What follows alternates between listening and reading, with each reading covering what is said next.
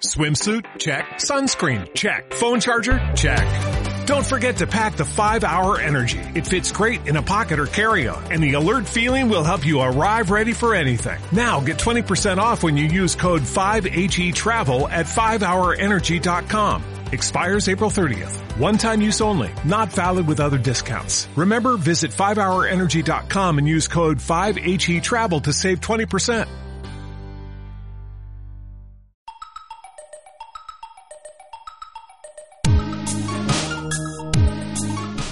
Radio Conectadas, a un mundo online, a la cultura, la historia y la actualidad. ¿Y tú? ¿Te conectas?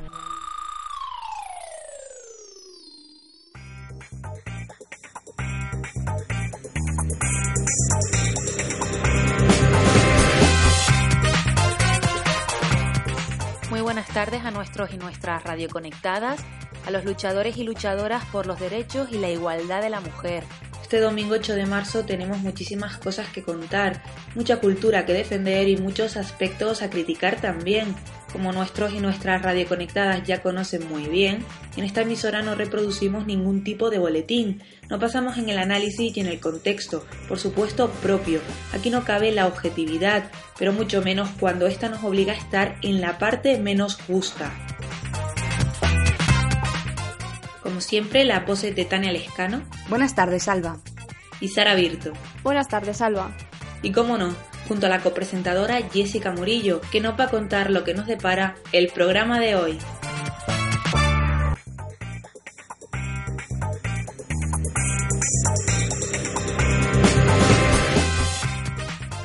Muy buenos días a todos y a todas. Bueno, Alba, pues un mes más llegamos con nuestro programa cultural que tanto nos encanta, esta vez para hablar sobre tauromaquia a raíz del primer Congreso Internacional de Tauromaquia celebrado de los días 27 de febrero al 1 de marzo. ¿Es la tauromaquia cultura o tortura? Nosotras lo tenemos claro, pero además de desmontar las corridas de toro como parte del patrimonio cultural, también tendremos cultura de verdad. Como siempre, Tania nos trae los últimos estrenos del mes. Sara nos hablará de qué se está cociendo en las redes sociales y nos trae interesantes planes para un mes de marzo espectacular. Además, rebosantes de amor, viene nuestra sección de Estresarte, en la que nunca faltan los poemas. Pero antes de todo eso, Tania nos trae las noticias más destacadas en el mundo de la cultura. Cuando quieras.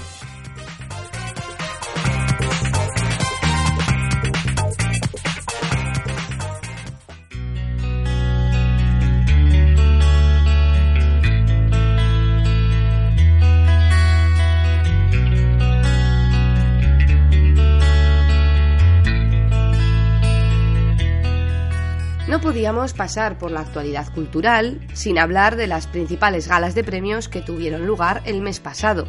Comenzamos por nuestro país. Los Goya 2015 se celebraron la noche del 7 de febrero y se caracterizaron por su escasa crítica hacia el Ministerio de Cultura en comparación con otros años.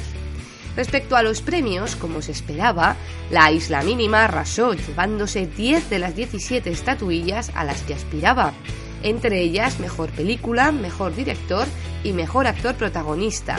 Esta última se la llevó Javier Gutiérrez. Se ha convertido en la tercera película española con más Goyas, empatada con Blancanieves, que en 2013 se llevó el mismo número. Otros galardonados fueron El Niño, que se llevó 4 de las 16 a las que optaba, Relatos Salvajes, que ganó 1 de 9 a Mejor Película Iberoamericana, y Magical Girl, que también se llevó una de siete, en este caso a Mejor Actriz Protagonista, Bárbara Leni. Por otra parte, Ocho Apellidos Vascos consiguió tres de los cinco premios, a Mejor Actor Revelación, que fue Dani Rovira, quien además presentaba la gala, y a Mejor Actor y Actriz de Reparto, Carra Elejalde y Carmen Machi. En relación con esta noticia, el 19 de febrero dimitió el presidente de la Academia de Cine, Enrique González Macho. En la rueda de prensa que dio, aseguró que abandona el puesto por motivos estrictamente personales, aunque admitió cierto desgaste. Desmintió así que se tratara de problemas de salud o problemas con la academia. Actualmente el presidente y la vicepresidenta en funciones son el actor Antonio Resines y la directora de cine Judith Colell. Resines calculó que en unos tres meses se convocarán elecciones, se presentarán las candidaturas y se renovará la dirección más o menos para antes del verano. La noche del 22 de febrero se celebraron los Oscar. La gala corrió de la mano del actor Neil Patrick Harris, conocido mayoritariamente por su papel de Barney Stinson en Cómo conocí a vuestra madre. La película Birdman del mexicano Alejandro González Iñárritu se alzó con cuatro estatuillas, entre ellas las más importantes, mejor película y mejor director, desbancando a la favorita, Boyhood. Aunque la película de Richard Linklater no se quedó con las manos vacías, se llevó el Oscar a Mejor Actriz de Reparto, concretamente a Patricia Arquette, quien aprovechó el momento para reivindicar la igualdad social y salarial entre hombres y mujeres en Estados Unidos y en el resto del mundo. Los premios a Mejor Actor y a Mejor Actriz recayeron sobre Eddie Redmayne por el biopic de Stephen Hawking, La teoría del todo, y Julianne Moore por la Alice de Siempre Alice. Y para alejarnos de tanto premio, vamos a terminar con una noticia de esas que hacen resucitar la magia de la literatura. Un ciudadano escocés ha encontrado en su ático una historia perdida de Sherlock Holmes. Se trata de un relato titulado Sherlock Holmes, descubriendo los burgos de la frontera y por deducción el bazar del bergantín.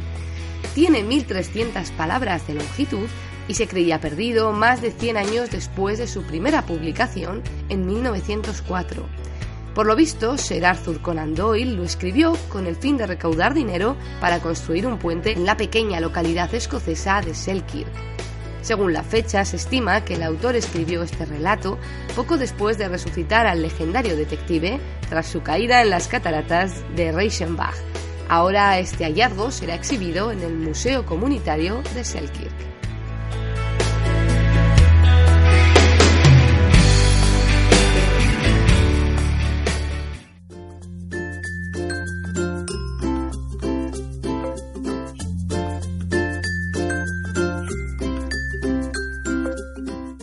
Bueno, Tania, pues muchísimas gracias por todas estas noticias, pero nos vamos ya con nuestro tema principal en el que hablaremos de corridas. Pero no os emocionéis, porque hablamos de las corridas de toros. Y es que en estos días se ha celebrado el primer Congreso Internacional de Tauromaquia. De los días 27 de febrero al 1 de marzo, Albacete acogió este evento que tiene por objetivo conseguir que la UNESCO declare la tauromaquia como Patrimonio de la Humanidad. Ahí es nada. Y es que para la presidenta de Castilla-La Mancha, María Dolores de Cospedal, cualquier excusa es buena para ensalzar la fiesta de los toros. Desde que llegó a la presidencia de la comunidad, el gasto en tauromaquia no ha parado de crecer. De hecho, cuando anunció el presupuesto de cultura para 2015, ya avisó que en este año se acogería el primer Congreso Internacional del Toreo como patrimonio cultural. Un evento con 29 ponencias, corridas de toros, conciertos, pasodobles, exposiciones de moda taurina e incluso gastronomía. Todo ello con el fin de analizar la tauromaquia como un fenómeno cultural de primera magnitud y como una manifestación de la cultura del país. Sí, habéis oído bien, de la cultura. Para nosotras, desde luego, la tauromaquia no es cultura, sino tortura. Lo mismo tuvieron que pensar las más de 200 personas que se manifestaron en contra del toreo y en especial de este congreso. El hashtag Congreso de la Tortura ha sido el usado para criticar este evento. Dicha etiqueta consiguió más menciones que el creado por el propio Congreso. Además, lo ocurrido en las redes no es más que una muestra de lo que pasó en la realidad.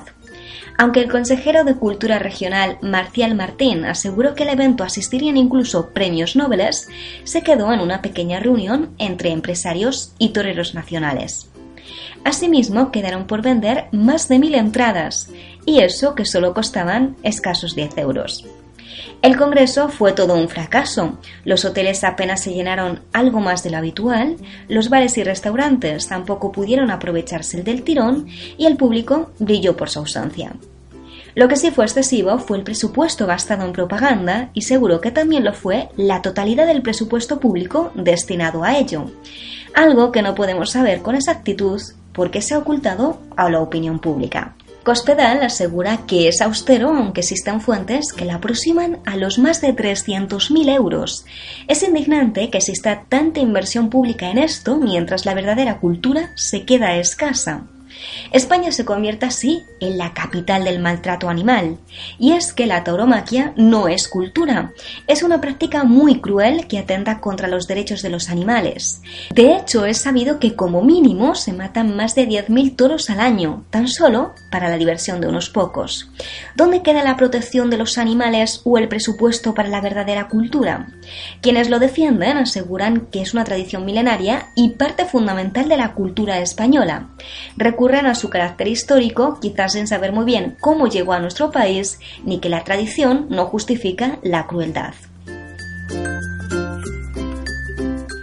El origen de la tauromaquia se remonta a los juegos romanos que mataban a miles de animales para la diversión del pueblo. Existen voces que aseguran que fue Julio César quien introdujo en los juegos circenses la lucha entre el toro y el matador armado con una espada y un escudo. Además del torero, también existía el llamado carpóforo, que obligaba al toro a embestir utilizando un pañuelo rojo. Este espectáculo se introdujo en Hispania y empezó a popularizarse. La primera referencia histórica de una corrida de toros en nuestro país data del año 1080 en Ávila. Desde la Edad Media, las corridas de toros se desarrollan desde la nobleza, quienes se disputaban la notoriedad y la atención de las mujeres, exhibiendo su valor. La reina Isabel la Católica se mostró en contra de esta práctica, pero no la prohibió. Tendremos que esperar al siglo XVIII para que Felipe V prohibiera el toreo, pero solo a caballo. Esto hizo que la nobleza se desvinculara de estas prácticas y el pueblo llano empezara a practicarlo a pie, con la muerte del toro como colofón final. Este es considerado el precedente del toreo moderno. Poco a poco fueron alcanzando gran notoriedad y se extendieron las dehesas y las plazas de toros. Ya a finales del siglo XVIII se prohibieron las corridas de toro que acabaran con la muerte del animal en todo el reino por iniciativa del conde de Aranda, ministro del gobierno ilustrado de Carlos III, para civilizar las costumbres del país. En 1790, otra ley erradicaba cualquier celebración que tuviera el toro como víctima, pero en 1805, otro real decreto de Carlos IV retiraba la abolición de las corridas de toros en España.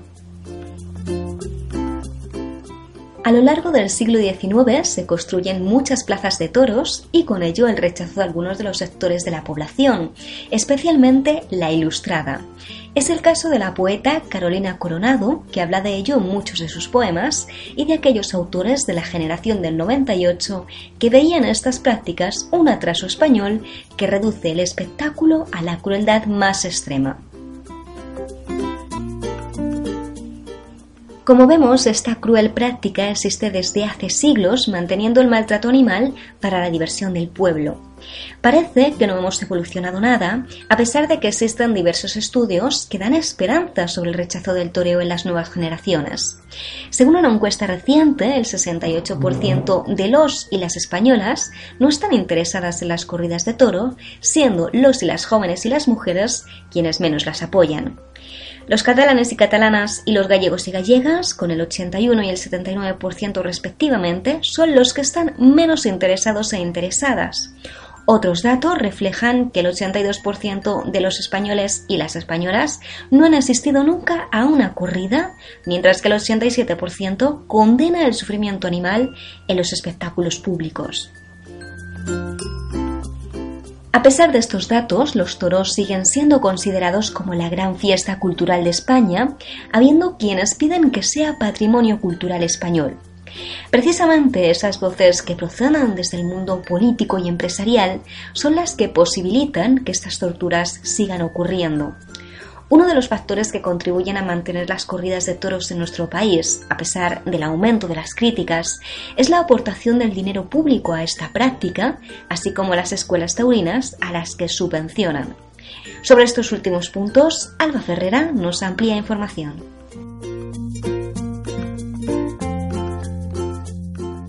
Gracias Jessica por este estupendo recorrido por la denominada cultura taurina que nos indigna tanto. Un congreso internacional de tauromaquia y aulas con un alumnado numeroso, pese a esos datos que nos has traído. En el extranjero todavía somos conocidos, españoles y españolas, por semejante barbarie, y no hay un ápice de progresar si nuestros centros educativos fomentan esta práctica de maltrato animal. Sí, centros educativos públicos, que otra cosa sería hablar de escuelas privadas, que allá lo que hacen ellos, pero que se promueva en cursos escolares o en universidades es lo que nos debería avergonzar. Ya lo manifestaron en 2013 Ecologistas en Acción de Guadalajara, tras dirigirse a la delegada provincial de Educación, Violeta de Miguel, para mostrar su indignación y exigirle que no permita estas actividades que incumplían la vigente ley de educación. Profundamente indignados y entristecidos se quedaron tras conocer que el ayuntamiento de Cabanillas, junto con la empresa gestora de los festejos taurinos de dicha localidad, había organizado una visita de tres toreros al colegio público La Senda para promover de forma vergonzosa la tauromaquia y por tanto la tortura y muerte de un ser vivo en nombre de la cultura y la tradición. Esto es lo que habían manifestado. Además, para Mahinri, el Centro de Educación Especial Virgen del Amparo de Guadalajara había organizado una feria con cartel y simulando una corrida de toros con los alumnos del centro. Ambas actividades se llevaron a cabo antes de fin de curso escolar 2012-2013. Hablamos de una institución pública al servicio de todos y todas, que promueve un espectáculo gestionado desde una empresa privada y que tiene como fin un lucro económico, además de todo lo que implica, como hemos nombrado. Un ayuntamiento no puede poner a disposición de una empresa privada toda esta promoción, pues es, recalcamos, antidemocrático. Hemos hablado de colegios, pero ¿y la universidad? También podemos hablar de numerosos casos, pero como el tiempo nos apremia, vamos a centrarnos en lo que fue muy conocido y difundido en las redes sociales. Lo haremos a través de la carta abierta escrita por un supuesto profesor y que fue difundida a través de Facebook. Este expresó su reacción con sarcasmo, por supuesto, ante el nombramiento del torero El Juli como profesor de universidad, quien empezó a impartir clases de cultura taurina, así como métodos de motivación según un artículo publicado en el diario El Mundo el mes de febrero de 2014.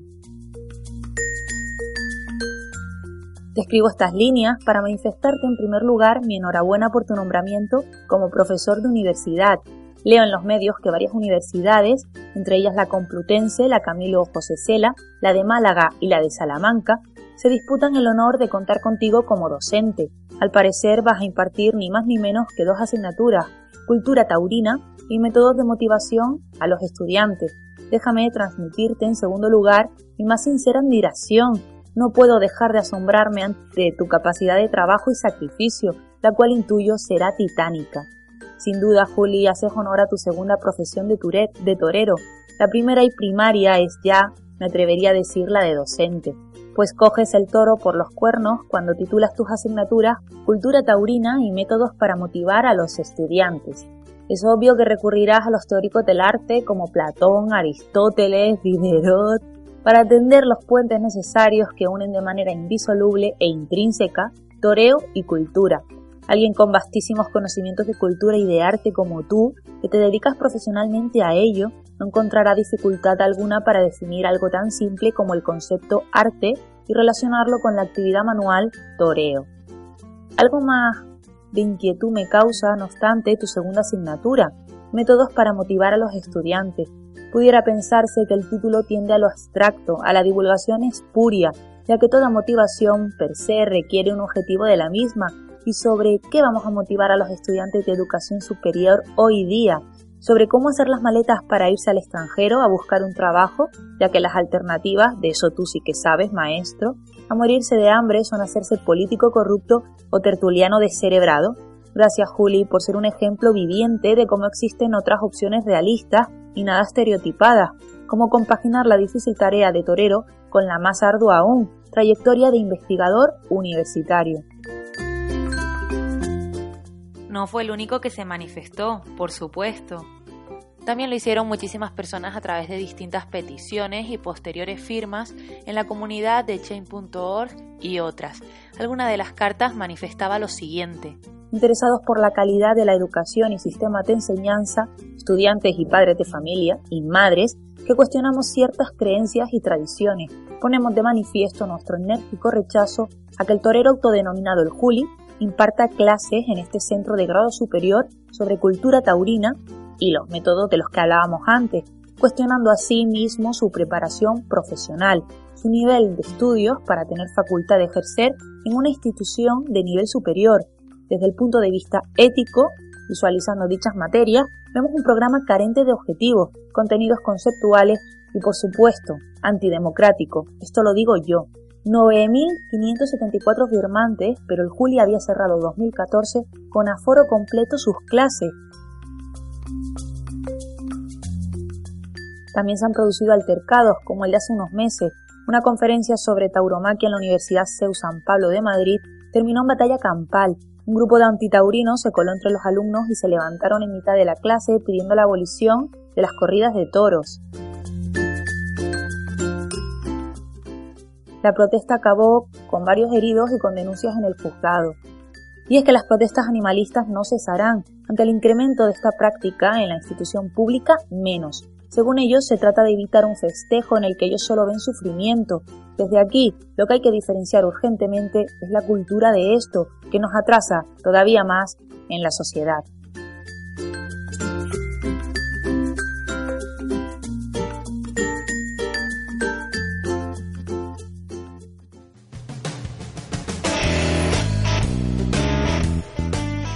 Para quitarnos este amargor, vamos con una buena dosis de agenda cultural con Tania Lescano.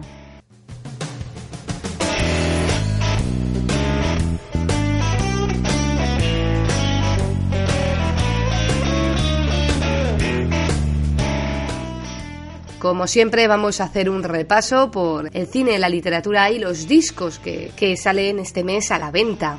Vamos a comenzar por la gran pantalla, como siempre semana a semana. El viernes 6 llega Calvary, drama de coproducción entre, Irlanda y Reino Unido y dirigido por John Michael McDonagh. También ese mismo día, en tercera persona, un drama romántico dirigido por Paul Haggis. Maps to the Stars, un drama dirigido por David Cronenberg y protagonizado por la oscarizada Julianne Moore. Este primer viernes del mes también llega la comedia española Perdiendo el Norte, de mano del director Nacho García Velilla y una coproducción entre Francia y Argentina, el drama Refugiado, dirigido por Diego Lerman. El segundo viernes, viernes 13, llega el thriller estadounidense Chappie, dirigido por Neil Blomkamp y protagonizado por Hugh Jackman. Ese viernes estamos de thrillers porque también se podrá ver La conspiración de noviembre de Roger Donaldson y con Olga Kurilenko y Pierce Brosnan en los papeles protagonistas. También llega la española mezcla de comedia y drama Negociador de Borja Cobeaga, cuyo argumento versa sobre las negociaciones con ETA. Y por último, siendo viernes 13, ya faltaba una de terror. Llega la nueva entrega de la saga Paranormal Activity, The Ghost Dimension, dirigida por Gregory Plotkin. El 20 de marzo viene cargadito, así que vamos a destacar solo algunas películas la comedia estadounidense El hombre más enfadado de Brooklyn, de Phil Alden Robinson. Es además una de las últimas películas de Robin Williams. Para los y las más pequeñas llega Hogar Dulce Hogar, una animación dirigida por Tim Johnson. También el día 20 llega una comedia francesa, La familia Bellier, dirigida por Eric Lactigot. Una comedia y drama británico basado en hechos reales, Pride, Orgullo, dirigido por Matthew Warkus.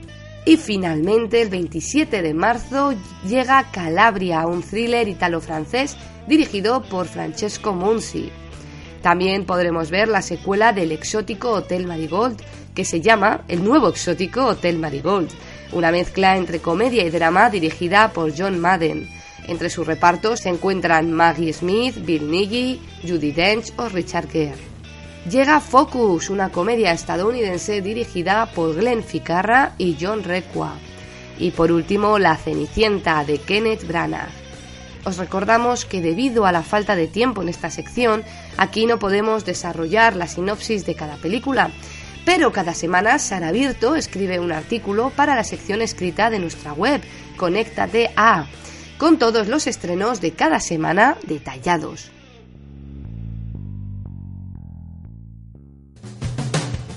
Pasamos ahora a los libros. Como cada mes vamos a destacar solo algunos de la gran variedad de literatura que se publica. El primero de ellos es Hombres sin mujeres de Haruki Murakami. En este nuevo libro, el escritor japonés ofrece siete relatos relacionados con el aislamiento y la soledad que preceden o siguen a una relación amorosa. Por ejemplo, hombres que han perdido a una mujer ven regresar los fantasmas del pasado, son incapaces de comunicarse plenamente con la pareja o su historia de amor es extrañamente interrumpida. Otros experimentan amores no correspondidos o desconocen los mecanismos del afecto y del sexo. Sin embargo, las verdaderas protagonistas de estos relatos son las mujeres, que irrumpen misteriosas en la vida de los hombres para luego desaparecer, dejando una huella imborrable en sus vidas. Estos relatos están además repletos de guiños a los Beatles, el jazz, Kafka, las mil y una noches o en el caso del propio título, a Hemingway. Otro libro que hemos destacado es El perro que me cambió la vida, John y George, de John Dolan. Se trata de otra de esas historias conmovedoras sobre la relación entre un hombre y un perro.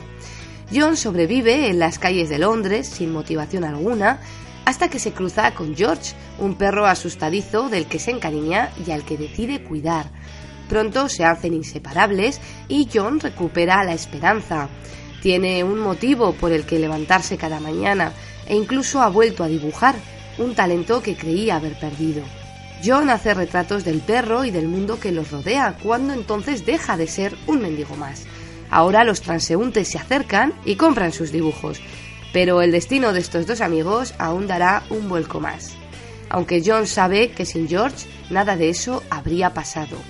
Una narración sobre la lealtad y la esperanza a través de la amistad entre un artista callejero y su fiel compañero.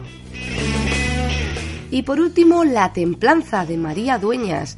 Es la nueva novela de la autora del Tiempo entre costuras. Tras un estrepitoso revés, Mauro Larrea ve derrumbarse la fortuna que levantó después de años de tesón. Ahogado por las deudas y la incertidumbre, decide apostar sus últimos recursos en una arriesgada jugada. Entonces aparece en su vida Soledad Montalvo, la esposa de un marchante de vinos londinense, y le arrastra un porvenir que jamás sospechó con escenarios que nos llevan desde la joven República de México a la espléndida Habana colonial, de las Antillas al Jerez de la segunda mitad del siglo XIX, la templanza habla de glorias y derrotas, de minas de plata, intrigas de familia, viñas, bodegas y ciudades soberbias cuyo esplendor se desvaneció en el tiempo. Se trata de una historia de coraje ante las adversidades y de un destino cambiante por la fuerza de una pasión. Y ya por último, para finalizar, vamos a repasar algunos lanzamientos musicales de este mes de marzo. A nivel nacional, Natch regresa con A través de mí. Los canarios de Pumuki publican su cuarto álbum, Justicia Poética. Miquel Erenchun vuelve con Corazones. Natalia Jiménez publica su segundo disco en solitario, Creo en mí. Loquillo también regresa con Código Rocker. Rubén Pozo publica su segundo disco en solitario, En Marcha, Macaco publica Historias Tatuadas. Y Cristina Rosenbinge, Lo Nuestro. A nivel internacional, Noel Gallagher publica su segundo disco, Chasing Yesterday, Purity Ring regresan con Another Eternity, los estadounidenses de Of Montreal publican Aureate Gloom, Kelly Clarkson publica Piece by Piece, Madonna Rebel Heart, el argentino Coti vuelve con ¿Qué esperas? Los ingleses de The Prodigy publican The Day is My Enemy y el ex Beatle Ringo Starr publica ahora su decimoctavo disco de estudio, Postcards from Paradise.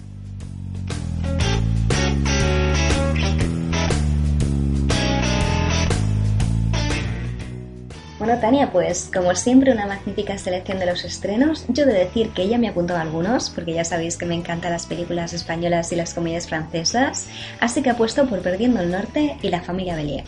Pero bueno, no todo va a ser ir al cine y quedarse en casa. Ahora que llega el buen tiempo, nos apetecen algunos planes alternativos. Así que Sara, cuéntanos qué nos propones para pasar este mes de marzo.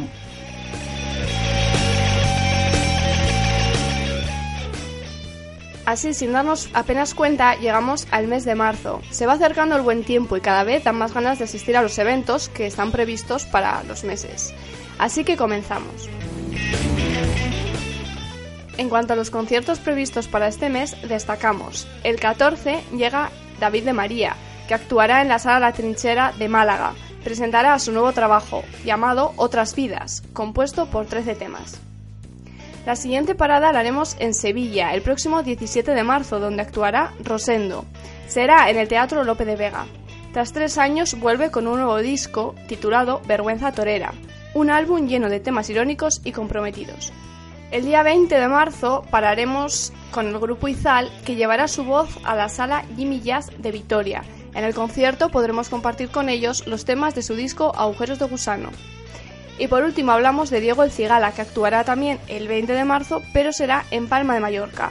El show que presenta, titulado Vuelve Flamenco, es un homenaje al genio Paco de Lucía. Y ahora es el turno del teatro. Destacamos las mejores obras que podéis disfrutar. En este caso serán dos. Una a principio de mes, el día 8, en el Palacio de los Deportes de la Comunidad de Madrid tendremos el espectáculo Disney on Ice 100 años de magia, a través de 18 historias conocidas del mundo Disney en las que podremos ver a los personajes más conocidos como el Rey León o Mulan. Y el 22 de marzo nos quedamos con Hansel y Gretel, una obra enmarcada dentro del ciclo de teatro infantil 2015 del Teatro Echegaray en Málaga. En esta representación se verá un espectáculo divertido y cercano, con música y voces en directo, además de personajes que interactuarán con el público. En cuanto a exposiciones, apunten las siguientes. La primera la tenemos en Logroño, en La Rioja. Es una exposición solidaria llamada Arte por Alimentos. Como decimos, se ubicará en Logroño en la sala Aguado. Un total de 20 artistas participan en esta exposición a favor del Banco de Alimentos de La Rioja. Los compradores no darán dinero, sino el equivalente en alimentos. Esta solidaria exposición estará hasta el 7 de marzo. El 15 de marzo la cita la tenemos en el Teatro Principal de Burgos, donde estará la exposición Fotoclub Contraluz. Se trata de una asociación de aficionados a la fotografía de la ciudad burgalesa. La exposición, llamada Al otro lado de la luz, pretende reflejar la visión de cada socio sobre la fotografía. Y por último, paramos en la sala Abut Art de Pontevedra, donde se expone Rayuela, una serie de obras de artistas como Rafael Canogar o Antonio Saura se realiza como recuerdo de la Galería Rayudas de Madrid, una de las salas que promovió en los años 70 el arte contemporáneo con autores destacados de la época. La exposición la podremos disfrutar hasta el 20 de marzo. Hasta aquí algunas de las propuestas para disfrutar de este recién estrenado mes. Al siguiente, más y mejor, como ya sabéis, en la Agenda Cultural de Crearte.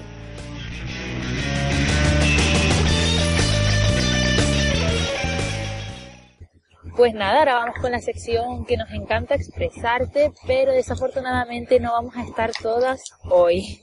Solamente las copresentadoras, Jessica y yo. Qué pena. Bueno, la verdad es que sí, nos han dejado solitas, pero bueno, Tania se encontraba un poco mal de la voz, ya sabéis que está un poquito acatarrada, así que nada, pues eh, Sara le a echar una manita a acompañarla pero vendrá ahora en un momento. Así que, pues no sé, nos toca a nosotras disfrutar de esta sección que además es la que más nos gusta, así que no hay problema, ¿no, Alba? No, no hay problema. Además que como, como hemos mencionado, como mencionaremos, son cosas del directo, ¿no? Y ya está, y nosotras le pondremos todas las ganas, como siempre, a esta sección que, como tú dices, nos encanta. Bueno, ¿tú qué tienes para hoy? Bueno, pues verás, Fíjate que yo no sabía que nos íbamos a quedar tú y yo solas, pero traigo un poema que te lo voy a dedicar a ti, Alba. ¡Claro!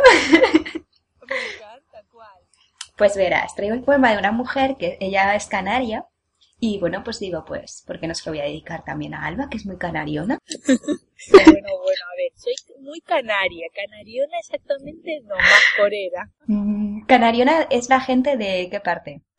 De las Palmas de Gran Canaria. Vale, pues esta mujer sí es canariona. Esta mujer sí.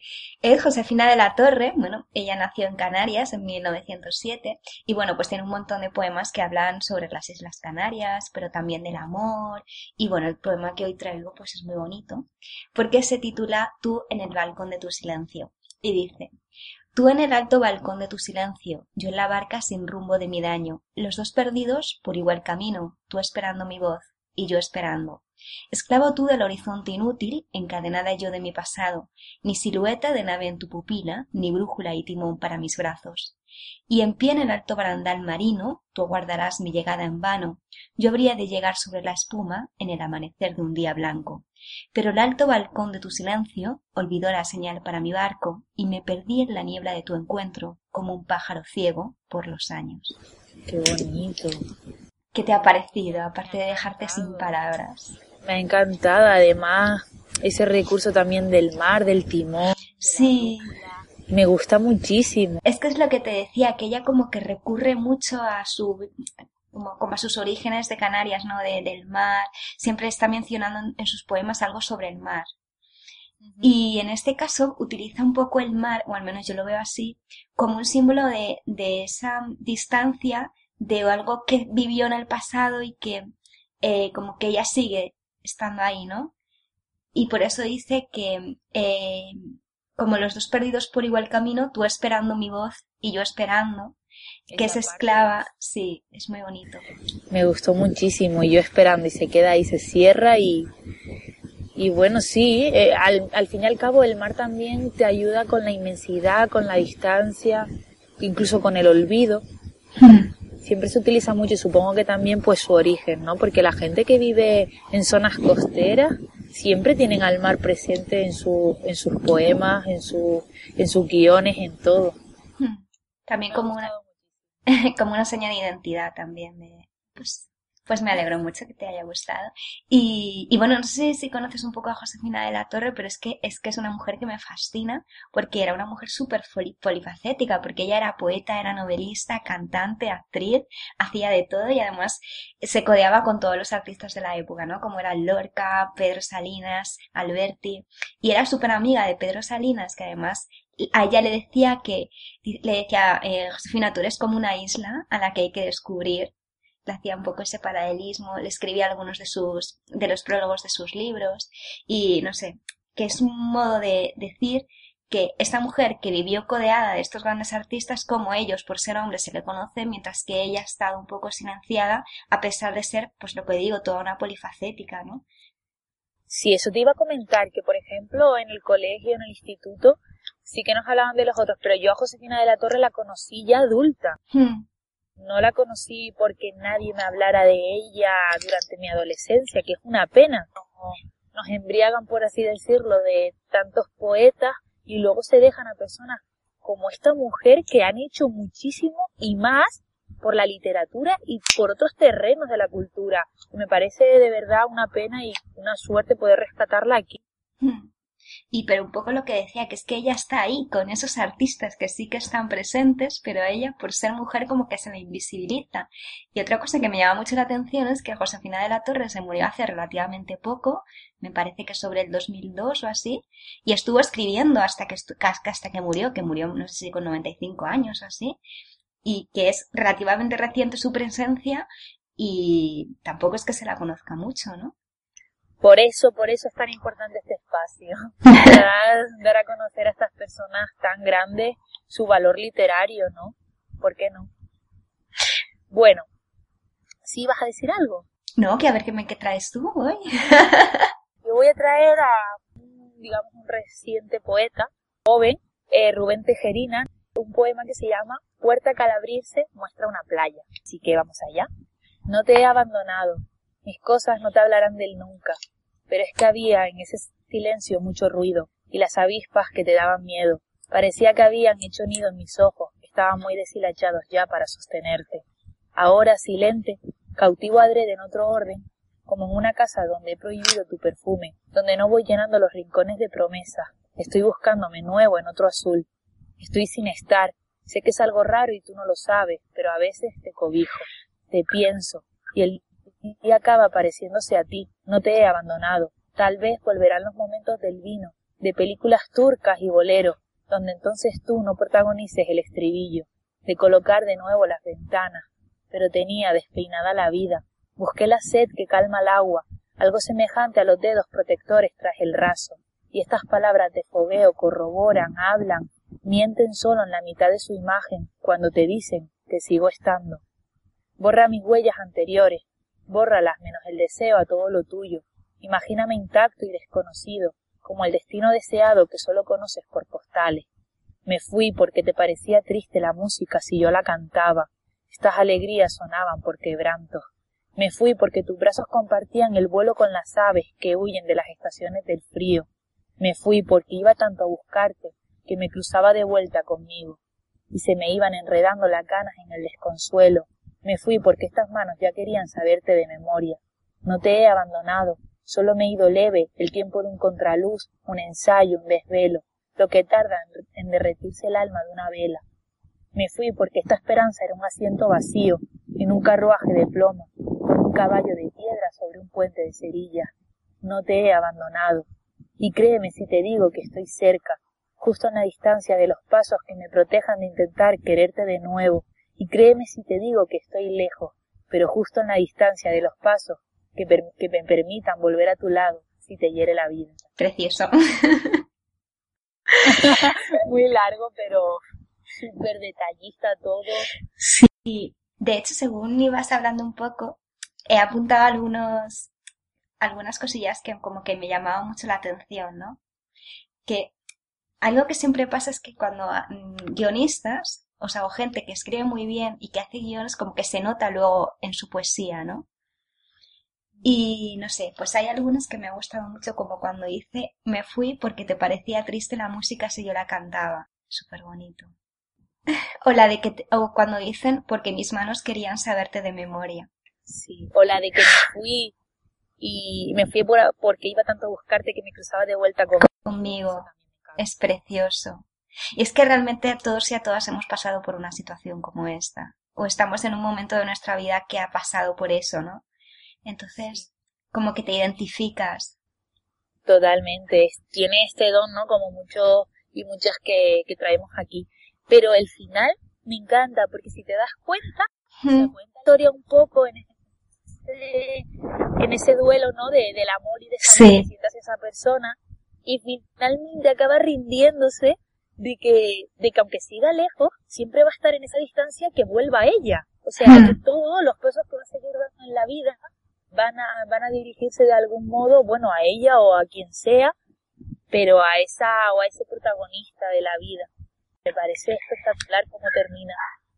Sí, de hecho yo, yo lo había apuntado también cuando dice, eh, a ver, intenta. Bueno, no entiendo mi letra como, como Rajoy, pero dice, estaré cerca para intentar quererte de nuevo.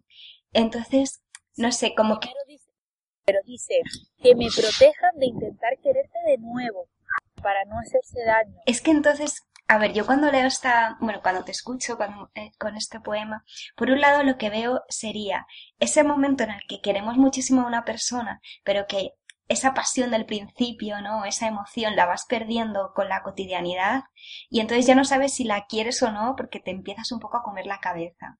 ¿La quiero realmente o no? Porque me están diciendo que el amor de verdad tiene que ser como ese primer momento, ¿no? Y entonces, eh, como que te intentas distanciar un poco y ver las cosas desde lejos para ver si realmente eh, necesitas a esa persona o, eh, la quieres en tu vida, ¿no? Y por otro lado también veo esa sensación de eh, una persona con la que quieres estar, pero que sabes que, a lo mejor no puede ser, pero que siempre va a estar en tu cabeza, ¿no? Entonces, lo que decía, quiero que me proteja de esa sensación de intentar quererte de nuevo, porque sé que por un lado es imposible y que siempre vas a estar ahí, ¿no? Porque además lo dice al final, como que siempre vas a estar ahí. Haga lo que hagas, siempre va a estar como ese recuerdo de nuestro amor o no sé, lo veo así un poco. Sí, no, sí, de hecho, yo creo que es un poco, a ver, todo siempre la poesía puede llevarte a un escenario o a otro dependiendo de la persona que lo imagine, ¿no? Pero la verdad es que a mí me traslada a uno en el que hay un noviazgo de muchísimos años y hay, está siempre ese momento de que sí quieres a esa persona, pero ya no sabes tanto por qué la quieres o por qué estás a, su lado cuando hay algo que irremediablemente te, te mantiene ahí, te mantiene, de hecho, con una fuerza implacable porque no te puedes alejar de esa persona, pero a la vez no sientes eso que arde como el primer día que, tú te, que tú lo estabas diciendo antes. Y sobre todo lo digo porque hay una parte en la que dice, tal vez volverán los momentos del vino, de películas turcas y boleros, de tú no lo protagonistas. Sí, yo ayer solo me he dado cuenta de eso que te estaba contando, ¿no? De que quizás es una relación en la que tú empiezas y es todo súper maravilloso y tienes esa emoción y toda esa pasión, pero que la vas perdiendo un poco con la cotidianidad y lo que estábamos hablando, ¿no? De realmente te quiero o no, realmente eh, mi vida va a ser, mm, me voy a sentir mejor contigo o pienso que ya no es como antes y por eso lo que dice de retomar aquellos momentos de, de las películas turcas, de todos aquellos momentos que vivieron, etcétera, etcétera, pero que a pesar de todo eso como que va a estar ahí, ¿no? Y que a lo mejor necesita una distancia para ver esa relación desde fuera y ver si realmente pues es lo que quiere o no. ¿No? Como un poco para ordenar esos sentimientos de ya no es lo mismo que antes, pero realmente eh, ¿me entiendes? Sí, vas a ser siempre tú, porque hemos tenido una historia muy fuerte y quiera, queramos o no, esa persona que nos marcó tanto, siempre va a estar ahí. Sí. Y, y el mejor momento de tu vida es cuando admites que esa persona va a estar ahí, que no pasa absolutamente nada por eso. De verdad que sí. Sí, y hasta es un momento en el que tú te sientes en paz contigo sí.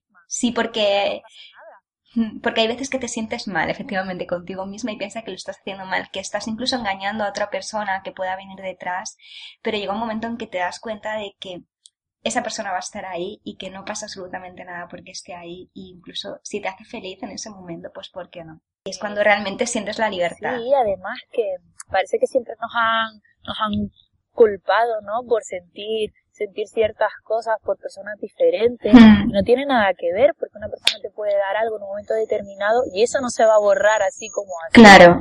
Incluso muchas veces estás combatiendo contra un fantasma porque si no lo asumes va a seguir estando ahí, pero desde el momento en que lo, que lo aceptas, eh, digamos que ese fantasma se, se fuma e incluso puedes seguir adelante con tu vida. Hmm. Y no tiene por qué ser por porque una persona esté a tu lado o no, sino que muchas veces damos lugar a alguien que ocupa un espacio enorme y no nos deja sentir a nosotras. Sí. En el amor o en cualquier cosa. Sí, no, en cualquier esfera de tu vida o con cualquier persona. Da igual, o sea, estamos hablando ahora de amor, pero también en, en momentos de amistades y de cosas así también te pasan. Entonces, cuando aceptas que ese sentimiento está ahí y cuando aceptas que esa persona siempre va a estar ahí y que no pasa nada por eso porque además te hace feliz, entonces notas la libertad y puedes como empezar a mantener tu vida como desde la calma y ya todo mucho más ordenado y ya sabes cómo llamar esos sentimientos y bueno, no sé. A veces hay que ponernos a reflexionar sobre lo que sentimos y hablar desde la distancia con nosotras mismas y con nosotros mismos. Así que, pues, ha servido de mucho este espacio entre tú y yo, ¿no? Sí, de hecho, seguramente si estuvieran aquí Tania y Sara no dirían cómo se han venido arriba. Eh, lo han explicado perfectamente, ya les esto va por ellas, ¿no? Y, y por todos nuestros y nuestras conectadas.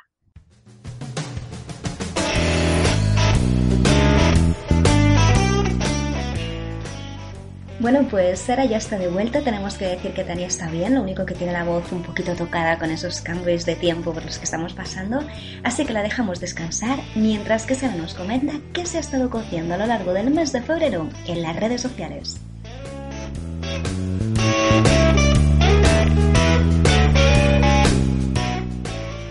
Y volvemos un mes más con los mejores temas del mes pasado, los que han sido más comentados en las redes sociales. Comenzamos con el 10 de febrero, cuando nos levantábamos con la noticia del cambio radical de la conocida actriz Uma Thurman. Un cambio tan radical que era complicado incluso reconocerla. Esto incendió la red. Yo creo que esa señora no es Uma Thurman y nos está haciendo el troleo padre. En Kill Bill volumen 3, Uma Thurman se mata a sí misma al no reconocerse, Uma Thurman ha hecho lo que vosotras en Instagram, pero con más dinero, cambiarse la cara. Tras la operación de cirugía estética, Uma Thurman es clavada a, su estatua del Museo de Cera. Si Uma Thurman tiene un rostro irreconocible, ¿cómo se sabe que es ella? Lo de Uma Thurman es un mensaje positivo para los feos. Si los guapos se operan para ser como nosotros, es que algo tendremos. A lo mejor el, cirujano de Uma Thurman es Picasso y estáis hablando sin saber. Uma Thurman o cómo acabar con la expresividad en una cara, Mother of God. Lo curioso, que al día siguiente veíamos a la actriz en un programa de televisión y atención, tenía la misma cara de siempre. Y es que, como ella misma explicó, tan solo había sido maquillaje y en ningún momento había pasado por quirófano. Esto también dio mucho que hablar. Uma Thurman abre un armario y nos muestra 12 Uma Thurman de repuesto. Lo que pasa es que Uma Thurman se viene en las fotos y corrió a operarse otra vez. Y entonces Uma Thurman aparece en un programa con su aspecto de toda la vida y zas en toda la boca. Todos aquí rajando de un Mazuman y a ver si resultará una máscara de carnaval. Seguimos. A mediados de mes saltaba la noticia de que Chávez y Griñán eran llamados a declarar ante el Tribunal Superior en abril por el caso de los ERE. Y atención, que esto se comentaba por Twitter. PSOE hoy. Chávez y Griñán no dejan el escaño. PSOE en noviembre. Seremos contundentes. Pedro cambiando de opinión. Valga la redundancia. Echamos a Tomás Gómez para demostrar fuerza ante los indicios de corrupción. Y Chávez y Griñán es que a Gómez no les va a votar nadie. Nada que no sea la expulsión de Chávez y Griñán del PSOE será una opción digna ni para Pedro Sánchez ni para Susana Díaz. No será el primero que se quema, José Bono. Pongo las dos manos en el fuego por Chávez y Griñán. Y terminamos con el tema monedero. El número 3 de la formación Podemos salía a una rueda de prensa para explicar sus trabajos de asesoría a varios gobiernos latinoamericanos. Para empezar, la rueda de prensa se retrasó más de una hora. ¿Por qué? Pues debido a una interrupción del famoso camarero del 25S, que salió a protestar. Y así hablabas quienes estaban esperando a la rueda de prensa. La diferencia es que si la explicación es monedero se retrasa es noticia, y si es Rajoy, no. Esto parece la rueda de prensa de un ministro. Tanta expectación me parece excesiva e innecesaria. Desde luego, hoy hay un camarero que se está cubriendo de gloria. Que empiece ya, que el público se va. Casi una hora de retraso. Este debe creerse que es Lady Gaga o los Rolling. ¿Y las explicaciones del PP? ¿Por qué no sale Rajoy a contarnos qué han hecho con todo el dinero que nos han robado? Camarero, una de rueda de prensa y otra de minuto de gloria. ¿Qué es casta? Dices mientras te quedas la pasta. ¿Qué es casta? Y tú me lo preguntas. Casta eres tú. Como decimos, tras una larga hora comenzó la rueda de prensa y digamos que Monedero dio un discurso largo que no nos aclaró nada. Además de chillar mucho, que creo que no sabía que tenía micrófono. Y así hablaban los tuiteros en la red. Tranquilos, que cuando acabe de dar las explicaciones Monedero, entra Mariano y nos da todas las que no nos ha dado en casi cuatro años. Yo creo que Monedero quiere dormir a la prensa para que no pregunten, porque si no, no lo entiendo. Vaya meeting. ¿Monedero está dando explicaciones o agradeciendo un Goya? Los micros de Monedero son atrezo, se le oye igual.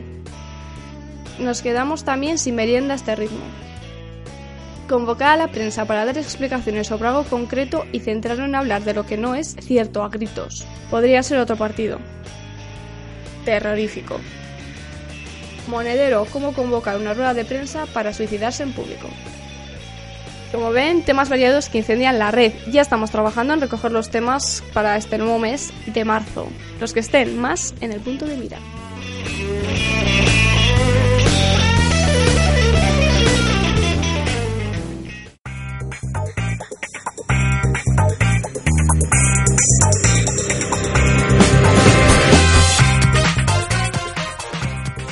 Bueno, pues como siempre el programa de Crearte ha quedado muy completo. Hemos estado hablando de tauromaquia, también de esos maravillosos estrenos de música, de libros y de cine.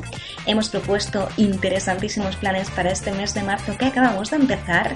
También hemos buceado por las redes sociales y hemos disfrutado muchísimo con la poesía.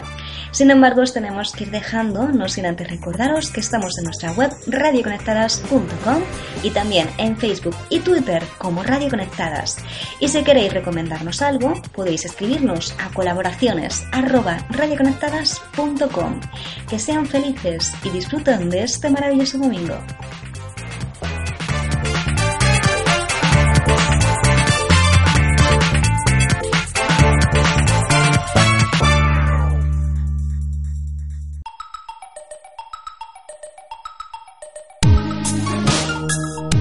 Radio Conectadas, a un mundo online, a la cultura, la historia y la actualidad. ¿Y tú? ¿Te conectas?